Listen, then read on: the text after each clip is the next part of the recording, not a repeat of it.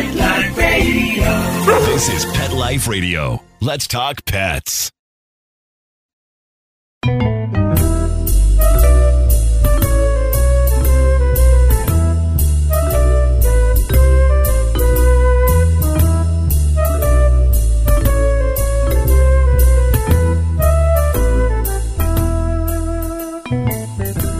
Hello, cat lovers. This is Michelle Fern, your host on Cattitude.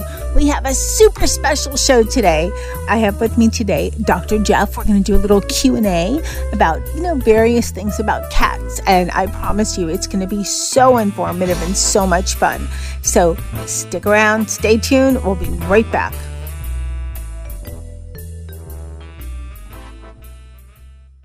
Hey guys, Michelle Fern here. You know, what stuff just stinks? Think about your husband's stinky gym bag. Well, if you have a cat like me, you know nothing smells worse than a wet litter box. Luckily, Arm & Hammer has a great solution. New Absorbix cat litter made with desert dry minerals. It absorbs wetness in seconds, taking that wet, stinky odor out of the picture. Go to armandhammer.com slash bounty and get $4 off your box of quick absorbing Absorbix and have a nice, dry, smell-free day. New Absorbix from Arm & Hammer. More power to you. Let's Talk Pets on PetLifeRadio.com.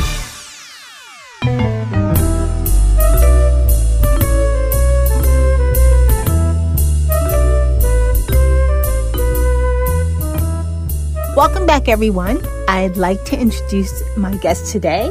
Welcome, Dr. Jeff. And I am with my special guest, Michelle Fern from Cattitude. Hey, Dr. Jeff, how you doing? Good, Michelle. How are you? I'm great. so, because of in honor of Michelle and Cattitude and my wonderful guest, I wanted to bring in my new kitty. And He's this gorgeous. So, kitty number six. So, kitty number six. Wow. What's his name? So his so basically what happened was my kids wanted to call him Jazz. My grandkids wanted to call him Jasmine, but you know, Jasmine for a guy, uh, I don't know if that works. not. So, so we we sort of shortened it to Jazz. So his name is Jazz, and um, he is you know just so adorable. You know, I've always wanted an orange tabby, and I've, I always I've said for years of all the cats, and I've, I have so many cats, is that I've wanted an orange tabby, but I never had one. You know, they're males typically. Mm-hmm. Um, they are very large typically, and they're so sweet. Oh, good, I can eat them up. So finally, a friend of mine's mother found this a couple of stray cats in her yard, little teeny kitties, and they had no ID, couldn't find mom. Put so uh, asked the neighbors, put signs up, and they she was worried about them, so brought them in, checked them out, and I said, "Oh my God, it has my name on it. It's an orange tabby. Uh, this is like perfect." Dr. Jeff, how old is he? Uh, right now, uh, believe it or not, he's only three and a half. He's maybe four months now. He's going to be huge. He's four know, months. Oh my gosh. And, and what's amazing huge. is, you know, so I bring him into this household with five other cats and not even a second of battling or hissing. They took him, and he is such a monster eater that I have two cats. Two of my cats are like one is 16, one's 18 pounds. And they were eating, chowing down their food, and he literally will run up to the bowl, push them out of the way, start eating their food, and they let him. It's amazing. They just they love this little guy. He's going to be a big one. I know. I'm happy. So sweet. Look at him. He's just like chill and everything. Oh, he's so Maybe he's made then- to be on radio or something, you know? Look and at him. and and you purrs like crazy. You can hear his purring across the room. So it's so cute. So how about you, Michelle? Cats wise, dog wise. What, what's your what's your your, well, uh, your as I, thi- I think you know, um, I think the producer, our producer told you, I lost my beloved Zeus. He was 15 years, two months, and like four days. And I had him almost 15 years. I got him at four months. wow. And it's just hard. It's hard. He lived, he, you know, he had a long life and everything, but it's, it's been about 20 days. So I knew it was coming. So it wasn't as, as bad as when I lost my first one, who she was just sick one day and gone right. you know so zeus i could tell he was slowing down and then otherwise the rest of the crew's the same Uh-huh. Now, you know, one of the things that I would I would like to know your uh, take on it, but I get asked a lot. You know, people, heaven forbid, you have to lose a pet. It's very sad. And um, you know, so the question is, when do they get another pet? And I used to, you know, I was in the, the camp that, you know, let a little mourning happen and and you know, sort of the memories and and then, you know, don't don't rush it. But you know what I found out, and this is just for me, and everybody has a different take on it, is that, you know, who suffers the most when you lose a pet and you don't have another one to shower that affection and that love on. We do. So so I'm the, now I'm the camp, and as I said, number one, have multiple pets. Believe it or not, it does help the blow a little bit when you still because you're going to have that emptiness, and the, the other pets are going to benefit from that because they are going to get so much more affection and love. Then, secondly, now I say I'll, I'll wait 20 minutes. I'm looking right away because I don't want to be without them. And my other animals, the other animals in the house, and I also have four dogs. They sense that loss also. They don't want to be without them. So I think that for me, and what I say I say this often that the best way to memorialize a lost pet is through a new pet. Why? Because inevitably that new pet is going to have some expression, a vocalization, a behavior, something that you're going to be saying, oh my God, you know, Bowser used to do that. And in that way, you just never forget him. You're not going to forget him anyway. But you know, it just I, brings back nice memories. You know, you don't forget. When I lost my first one, it was just me and her in the household. So when she passed, I was devastated. I went looking right away and it was in 2005 and we had a hurricane coming up. So I knew I would be, and it was Hurricane Wilma, which was a bad one. So I knew I'd be stuck inside all by myself. And it wasn't that that made me think, spur me to get someone else, but it was just the loss of her, you know, was because it was, it was her and I. That's the only live things in the household. Right, so right. I had to find another dog right away and I wanted to rescue. I actually went back to the same shelter that I had went to at the Humane Society. We have one here that has like four kennels.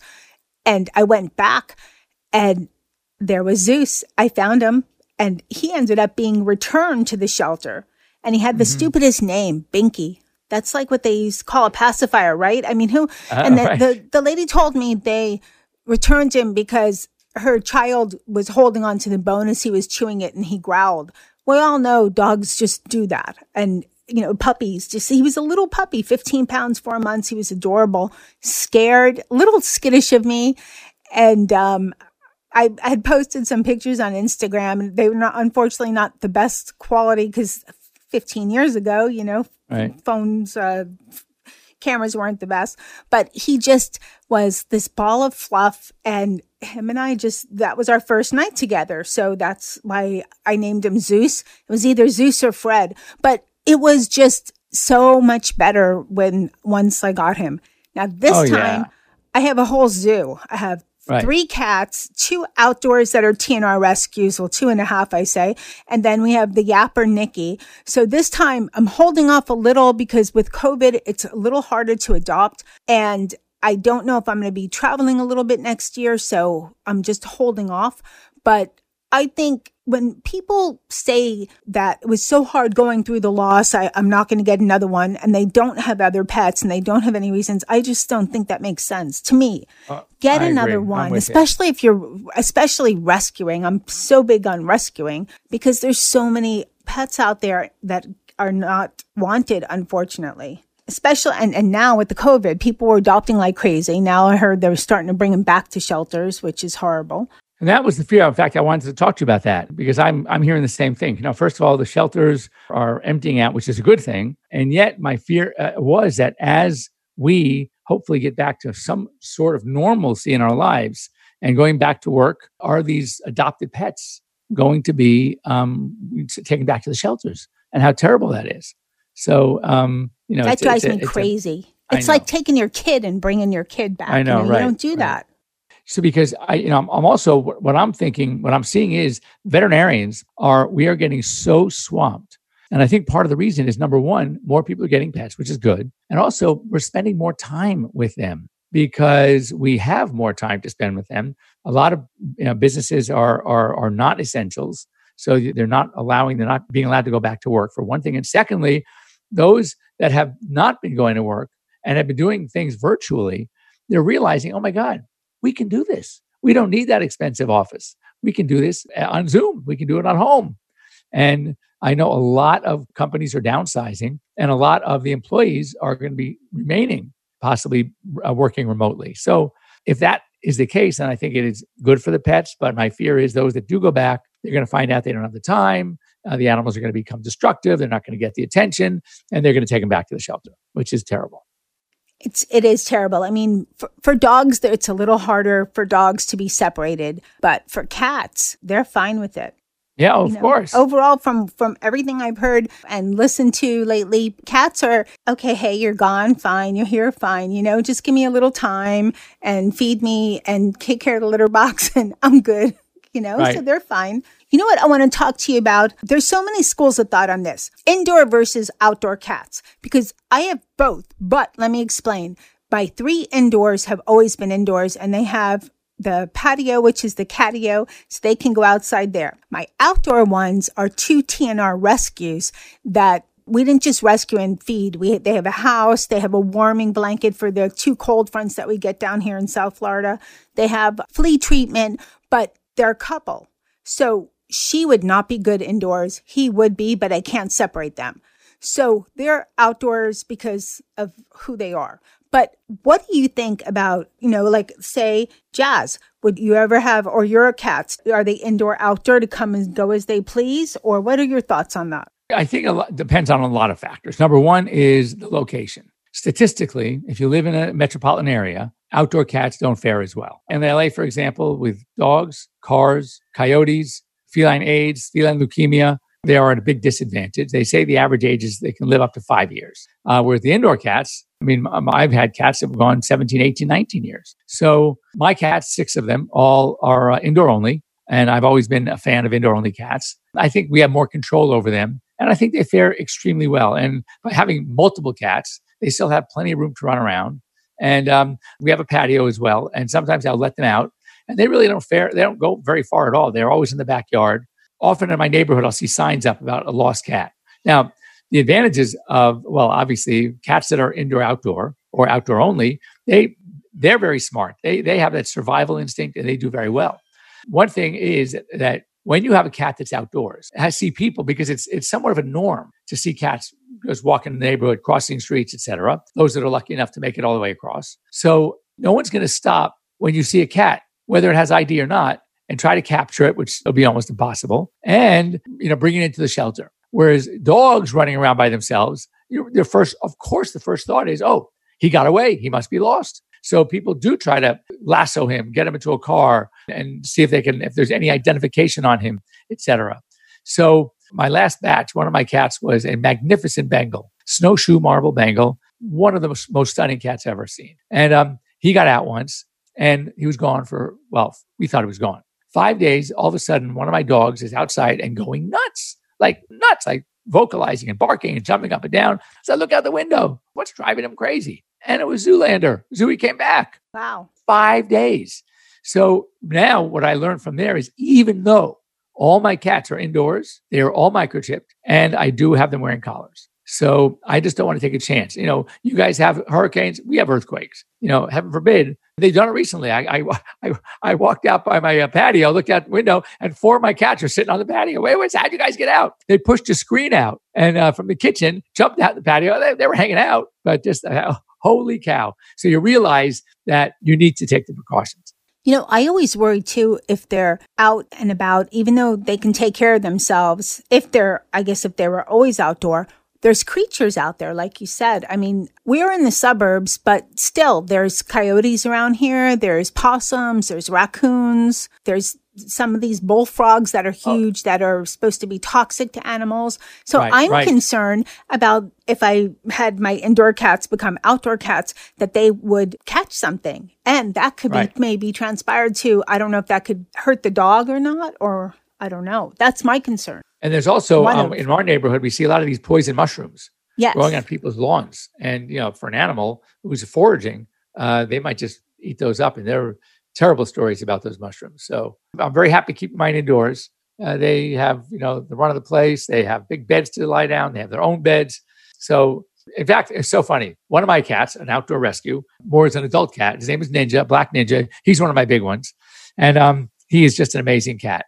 So when we first brought him home, he would sit by the any door, waiting for it to open so he can charge out. So we were being very careful. We started feeding him. He started playing with the other cats, and he started, you know, he actually bonded to one of my, and he bonded pretty well to Jazzy as well. Anyway, it got to the point where we can have a door wide open. I walk up to the threshold, walk, peek out, look out one side, look out the other side. Go, nah, what's better in here? He has no desire now to go outside. So uh, that's great. How come he has no desire to go out? What happened? No, just because he started realizing, wait a second, I get meals, two big meals every day. I'm getting all this attention and affection. I got all my playmates here I, I need. And uh, there was nothing out there. It could be this. And um, anyway, he has turned out to be such an amazing cat. He's one of my most lovable cats. Well, cats are smart, you know. Oh yeah, they know. Um, so so wait a second. Let's let's talk to a cat lady here. Um, uh, so what do you think? Who's smarter, cats or dogs? You know, I was always a dog person until I started getting cats, and then you know now I have more cats than dogs. I don't know, but I think I've heard that cats are. Here's my take. Depends on the dog, the breed too. Of course. Oh, I think mutts are the individually, best. but I, I'm talking generalizing. I'm going to generalize here. First of all, you have to define define what is smart. Who is better at being taught tricks? Okay, dogs. probably dogs. Oh, absolutely. Dogs but are hard. If, cats can be trained by now, but they're a oh, lot oh, harder absolutely, to train. Absolutely, but I'm not. Yeah, but if we're going to define by smart as a survival instinct, oh, cats, oh, cats hands down. If you put your dog outside, your, your domesticated pet dog, and lock him up out of the house and see how long he makes it on his own, you know, uh, smarts, left to his own devices, as we say. Whereas a cat, oh, God, no problem. I'll eat bugs. I know where to go. I know how to avoid cars. I know how to look both ways. I know the noises. They could do better on their own than a dog. Right. And I so wonder if I I've heard also it's because dogs have been domesticated longer too. Totally possible. Totally possible. But uh, so that's why I never like to enter that discussion because you never know. I'm a little of both cat and dog. So if you, but if I was strictly cat, yeah, I'd be, I'd be rooting cat. All right, so uh, don't go away because we uh, have more to talk about here with Michelle Fern from Cattitude. And uh, it's great to have a cat lady on because I'm a cat guy. So, uh, you know, it's good to also have a cat lady on. Okay, everybody. It's been great talking to Dr. Jeff. Stay tuned. We're going to be right back after this message.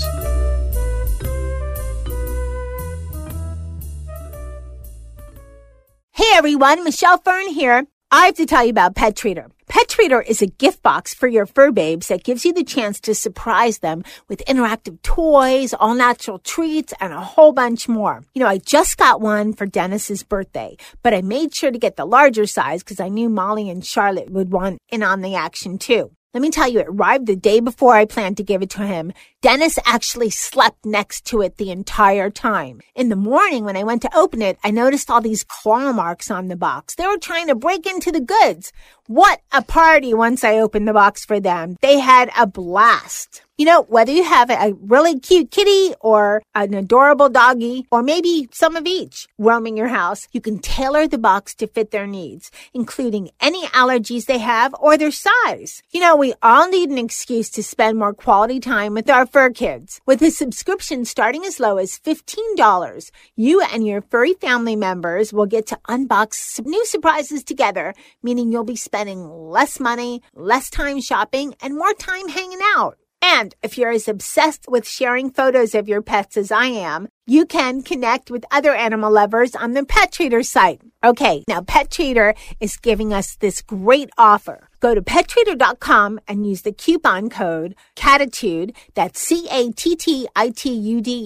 and you'll get 50% off the first month of your subscription. That's pettreater.com, P-E-T T-R-E-A-T-E-R dot com and get ready for some great party times with your fur babes. Let's talk pets. Let's talk pets on Pet Life Radio. Pet Life Radio. PetLifeRadio.com.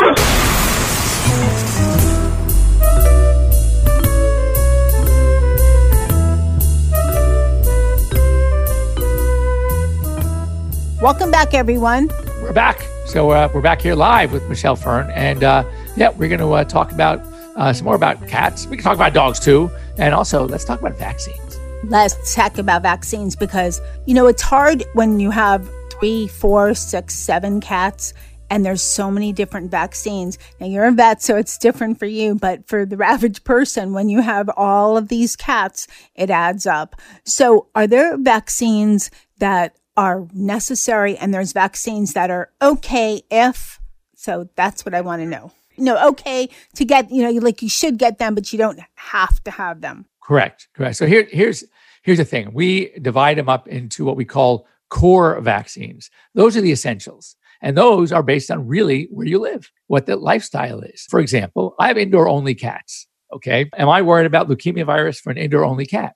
The answer is no. Now, certainly, if I were going to take a new cat, like when I did with Jazz, we test him, he's negative, And uh, so, therefore, I'm safe to bring him in. But when you think about leukemia virus, it re- in order for transmission, it requires prolonged direct contact with a leukemia positive cat. I'm not talking about casual, you walk by them and sniff each other. I'm talking grooming each other, sharing food bowls, um, you know, sharing litter box. It's got to be living together. So the chance of that happening with my six cats are, are nil. Therefore, I don't vaccinate. Let's talk rabies. How do you get rabies? In order to get rabies, you have to be bitten by a rabid animal. Again, where are my indoor only cats? Going to, well, first of all, where am I going to find a rabid animal in Los Angeles? We haven't had a, a, a case in 50 years. And then how is that dog? I mean, I, am not inviting bats into my home. I'm not inviting rabid raccoons and squirrels and, and uh, coyotes into my house. No, you have enough going on anyway. I know, exactly. So you don't need them, right? So, so am I worried about my cat's answer is no. Now, having said that about rabies, in some states, in many states, I believe Florida is one of them, rabies vaccine is required for cats as it is for dogs. Therefore, you have to do it because it's required. It is required. And you yeah, have to California, it's not tag. required. Just the vet appointment, because a lot of vets tag on the office visit. They don't have vaccine clinics. You're talking about $120. If you Right. go to a shelter like uh, the Humane Society, but now it's you know strange times, so we're dealing with COVID still. So you're waiting in your car. Hope there's not a long line. Then it's Right. about forty bucks. I Right. I know that the money goes to a lot of the shelters for the tags, but um, yeah. So uh, now let's talk about some of the more esoteric, you know, vaccines. So we, we go, you know, the FVRCP, which is the feline vaccine for rhino, calici, panleukopenia, which is cat fever, and also I like the chlamydia pneumonitis. That would be core for LA because that does not require direct contact, and you have cats running around, open windows, you know. So that that would be something that is what I would recommend required. And therefore, we do that one. But that has gone from a one year vaccine to a two year vaccine, now it's a three year vaccine. Has the vaccine changed? Not a bit. What's changed is our knowledge about the immune system and how long these animals maintain immunity. And I know for dogs, what I do for the distemper parvo is I I'm a big advocate of titer testing. If they're adequate, I don't vaccinate. I am not one of these vaccine guys. I mean, core vaccines are needed, but uh, if they already have immunity, I'm not going to vaccinate. And then think about like for dogs, more uh, rattlesnake, Lyme disease. These are vaccines that basically are lifestyle vaccines. If you are going and hiking in the mountains with your dog and there are rattlesnakes, yes, you should do the rattlesnake vaccine. Um, if you're in the Northeast and Lyme disease is prevalent, yes, you should have the Lyme vaccine. So uh, it all depends really on on your lifestyle. What is the potential for contagion? If the potential for contagion is minimal and the risk of getting a vaccine is more than even the potential for contagion, then don't give the vaccine. Perfect example coronavirus. Here we go with coronavirus. Had to, we had to bring it up once in a conversation, but in the coronavirus in dogs is basically a 24 hour stomach flu. It is not deadly, uh, it is not dangerous. And yet, the vaccine is one more vaccine where the adjuvant or the, the preservatives can actually cause some sort of vaccine reaction. Do I want that? No. So I'm not an advocate. I don't. I don't give recommend corona vaccine for dogs. So it really just depends on your veterinarian, your own philosophy, uh, your lifestyle, your location, and that's kind of how I make my decisions. I love your decisions and I love that. And, and I know that you're the same in your practice. You don't shove everything down just to make the sale. And I find that so frustrating because vets can be expensive and especially when you have multiple fur babes. So what can you as a pet parent, if there's a vaccine that you don't think is necessary, you've done research, you know, your cat's indoor only, and you really don't think it's necessary, how can you approach your vet and say, you know, I really don't want to give that because a lot of the older, and I'm, I'm not so biased. I've had this happen. Old school vets, which have been practicing for, you know, maybe 10, 15, 20 years or more. It's okay. I'm in my 37th. And I, I was a, and I, I changed. Yeah. Well, I, hey, I love, I prefer old school vets, but there's a lot of new vets that are great too. So there's that too. Yeah. yeah. But there's some that are, you know, just pushing, you know, the vaccines just to get the sales at the clinic. What can you do as a pet parent? Just say no. I'm no, you know? absolutely. Just say no. I'm sorry. I've done my homework. Uh, there's no chance that my cat's going to get it. Therefore, I'm not interested in that vaccine. You could say, you know what? Why don't you go talk to Dr. Jeff? Uh, I wish we could clone you. Can we have a Dr. Jeff clinic, you know? And I mean, you're So- in LA. It's better weather than South Florida for the most of the year, but I- you oh, can it's open the one It's down here and today. or we can move there. That's better. And another thing, just you know, I'm so glad we're on this subject of vaccine. With vaccines, it's you know, I had a discussion with a human immunologist. My original thought was that I don't like giving too many vaccines at once because the body can't handle the antigens, the body's immune system. And he straightened me out and he says, No, the body can handle millions of antigens at once. The reason why we don't like do it on the human side, and I, I started using this as my reason why I don't do it on the veterinary side, is when a, a cat or a dog has a reaction to a vaccine, it's not the vaccine itself. It's not the antigen its, itself, which is usually an attenuated antigen. Antigen, okay, it is it's weakened. It doesn't cause the disease in the pet anymore. Okay, it's even sometimes it killed or it's modified live. So whatever. What does it? It's the adjuvant and it is the preservatives. That is the liquid part. What the antigens are floating in in that little bottle, that one cc or half cc bottle. That's how they get the reaction. The more vaccines you give, the greater your likelihood of vaccine. And speaking of vaccine reactions in cats, let's talk about the vaccine induced sarcoma that da- cats can actually get a cancer from the injection. All right. So when you have vaccine induced sarcoma, that's why, if you've noticed, and if you if your vet is doing it elsewhere on the body, they should be changed. You should let them know that we don't we no longer vaccinate cats on the trunk. We vaccinate them in the extremities, in the limbs, in the thigh, in the shoulder. Why? Very simple. Because if, heaven forbid, they get this vaccine induced sarcoma, you can save their lives by amputating. Whereas if the vaccine is given somewhere on the body and the trunk, you cannot amputate. And these animals ultimately are going to be put to sleep. It's very sad. That's really interesting. Who would have thought? Okay. I know our time's almost up, but I want to ask you this because, you know, we're going to another topic here, but you've been practicing for how long? I'm in my 37th year. But you look like you're 25. So how do you Ah, do it? I have, I have grandkids already. Wow. So, okay. So you're the perfect one for me to ask this to because on Cattitude, I hear a lot of people, you know, say, well, I don't like this vet. I, I chose this one. I, you know, they'll make comments about vets, but I'm always interested and curious and especially to hear from, you know, a vet I hold you in high regard. And I know you've been, prac- like you said, you've practicing 30 something years. What is your peeve on pet parents that come in to see you? What are some of the things that just drive you crazy? most of the things that drive me crazy are really it's our fault, the profession's fault. Lack of education, lack of knowledge. What does get me a little crazy is when I see a problem, and I'm and as you mentioned, I'm very conservative. I am not a panicker. I like to educate. I like to give people choices. I'm not one of these that says, no, this is the way we have to do it. Like I said, if, if we could afford anything we wanted, we would have anything we want. The practice management uh, consultants always say, well, it's not our job to look in the pocketbook. It's our job to provide the best care possible. I disagree. All right.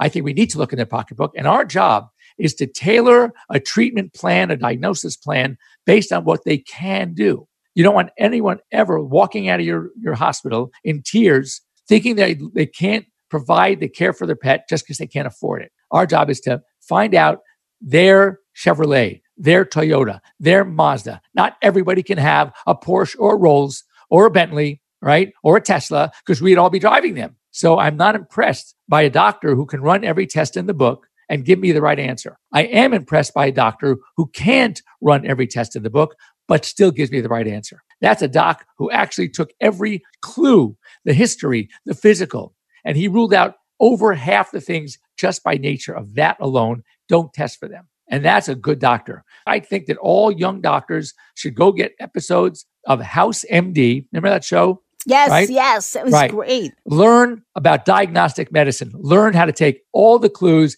and then ask yourself for all your differentials out there, every disease that you thought are, are possible, now go backwards. What would you expect if you had a pet that had that disease? And you run down those clinical signs. And then you say, wait a second, of all those clinical signs, this pet only has one of them. It's still a possible, it's always possible. We're putting that down below. We're not tested for that one right now. And you do it for each and every disease on your list of differentials. And then by that time, you're done with, instead of having 10 differentials, you only have two or three. That's what you test for.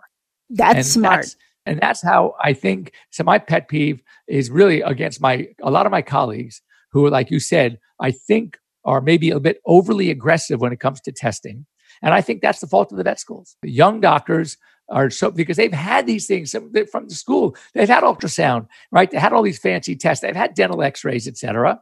And I'm thinking to myself, well, we didn't have that, so we had to learn how to be better diagnosticians with our ears, our nose, our hands, getting a good history. And I wrote an op piece about this, and I was expecting ticking, you know, packages in my mail, right, from the profession, and I got so many letters of kudos, mostly from older professionals who finally said, "Thank God, someone is standing up and not letting our diagnostic skills die with the profession." I want to also hear from what makes you cringe from a pet parent's behavior. So, pet parents that come into your practice, and what do they do that drive you nuts? And oh, one more thing, Michelle, that, that, that drives me nuts as a provider of care is when you do your best job, you are working with the client, you're doing your best job to, to make it fit for them so they can do it. And they still come up with these lame excuses. Why, no, no, no, we're not going to do it. And you know that the animal's going to suffer. And that's it. it. Oh my God, it drives me absolutely nuts. Uh, but unfortunately, it, it still happens. Or, you know what also drives me nuts? Breeders, because A, we don't really need so many breeding dogs right now. But it's not that. There's so much has changed in the veterinary world. When I was a hotshot student 40 years ago, one of my mentors said to me, Jeff, yeah, you're a hotshot. But guess what? Every five years, half of what was gospel is going to be obsolete. So don't forget, you need to learn every day. You need to change. And I'll talk to these breeders and I see vaccines given at six, eight, and 10 weeks. And I call them, I, am going nuts. Do you realize that six week vaccine the one at six weeks is going to interfere with mother's passive immunity and actually leave them with no protection. We've learned so much more. So I call them very nicely and I say, Oh, I'm just, you know, just want to let you know, you know, there's a lot of new things in the vaccine world. And now we're vaccinating at, you know, eight weeks, at 12 weeks. We don't do it every two weeks or three weeks, or four weeks apart. It's great, etc. We want to start at eight weeks. We want to finish at 16 weeks. And I get this. It drives me nuts. Listen, son, I've been doing this for 40 years and I know what kind of do. I know what I do with my dogs. So I'm just going to keep on doing it. And it's like you want to say, oh, God, what am I going to do? How do you fight that? And uh, you can use all the logic, all the reason in the world. And these are, they, they got their blinders on. They think they have all the answers and they're not learning. We have to change with the times because there's so much newness in medicine all the time. Well, just think about people, you know, for us as humans, we go to the doctor. There's been so many changes over the years too. So why wouldn't there be for, you know, in, in the animal world, why wouldn't there be the same changes? You know, nothing, Absolutely. Ev- things change and I'd be frustrated breeders too. Yeah. Yeah. And there are a lot of good ones. In fact, you know, I often comment when I see the paperwork for a breeder and everything is right. And they say, you know, they, they put in advance, okay, four weeks, we did this shot at eight weeks, four weeks, four weeks, they put the date out. I said, oh my God, thank God somebody is actually up with the times and learning some of the, uh, the new things we're doing. So that's great. Okay. I have one more question based on one of the things that you said frustrates you because my vet does this and i think what had you had mentioned as far as giving choices you know we could do this and this or this and this. You know when you have one fur babe you could sometimes go the whole route maybe cut out one or two things. When there's six you have to make choices sometimes right. because you could you know spend who knows how much. But what do you think just offhand vet only costs? I know you're in la so it's a little more expensive there because i live there so i know. But what do you think the cost is for shots and upkeep annually for a cat? So it depends which, how many vaccines you give. You know, let's say the average vaccine is between twenty-five and thirty dollars. Okay, plus a visit. You need, uh, let's say, assume you can do one visit a year. Again, depending on location, I have visits as low as fifty dollars, visits as high as ninety dollars, and then multiply that by the, the, the vaccines and uh, the annual vaccines. And remember, some of these vaccines are not annual anymore. The FVRCP is every three years. You can do a three year rabies, you can do a one year rabies. The one year rabies, I think, is a better vaccine, but right now it's only approved for a year. So eh, sometimes it's just a matter. You can spend, uh, let's say, if you do one essential visit a year, you, only, you know, the average person only sees a vet 1.6 times a year. So let's say it's two visits a year. Let's say let's, let's average $150 on visits. And then let's say vaccines, 25 cents, $100 of vaccines. So yeah, you know, you count on maybe $275 a year, depending on, on the cat. And then as, it, as they get older and they need dentistries, that's where it starts getting expensive because you're going to need some lab work. You need a dental. I've seen, I mean, we're relatively inexpensive. I've heard, you know, some places quoting for full dentistry with x-rays close to a thousand dollars. Well, it's crazy. I haven't done cats dentistries, but dogs, yeah. Because once you do yeah. blood work, You got, you got the blood work, your, your dental x-rays, the dentistry itself, depending on what was done in the dentistry, you might have some medication to go home. Uh, yeah, it could be upwards of a thousand bucks. Crazy. Well, something to keep in mind for, you know, right. cat owner. I mean, dentistry, you should do it. Do you think absolutely necessary for cats? Oh, absolutely. Oh, because cats get something called cervical line lesions, and they get it's like a decay at the point where the tooth meets the gum. Very painful, very painful. And if you have, for example, you see your cat pick up food and then they like they want to chew it, but they open the mouth, they drop it. check, Have their mouths checked because that might be one of the problems. Very tender. So it's been wonderful talking to you, Dr. Jeff. All right. Well, you know what? And it's been great having you. Thank you so much for joining, Michelle. I'd like to do this again. Anyway, always, if you need to get a hold of me, Dr. Jeff at petliferadio.com. Uh, you can follow me on Instagram at Dr. Jeff Werber. And of course, as we mentioned, if you need to get a hold of me, log on to AirVet. Download AirVet 24 7 concierge care. And if you put me, Jeff's Telehospital, as your primary hospital, you'll get me as your personal concierge doc. Have a great week, everybody. See you next week. That was such a fun show. I love talking with Dr. Jeff. He just knows so much about all kinds of animals, but especially about cats. Invaluable information. So I want to thank Dr. Jeff for coming on Cattitude. Thanks to my cat crew, which is, I don't know, I have to think of them every time because there's so many Molly, Charlotte, Dennis, and Jazz, and uh, Sammy and Jethro. Thanks to my little yapper, Nikki. And thanks to my producer, Mark Winter, for making me and my guests sound great. Let's Talk Pets every week on demand only on PetLifeRadio.com.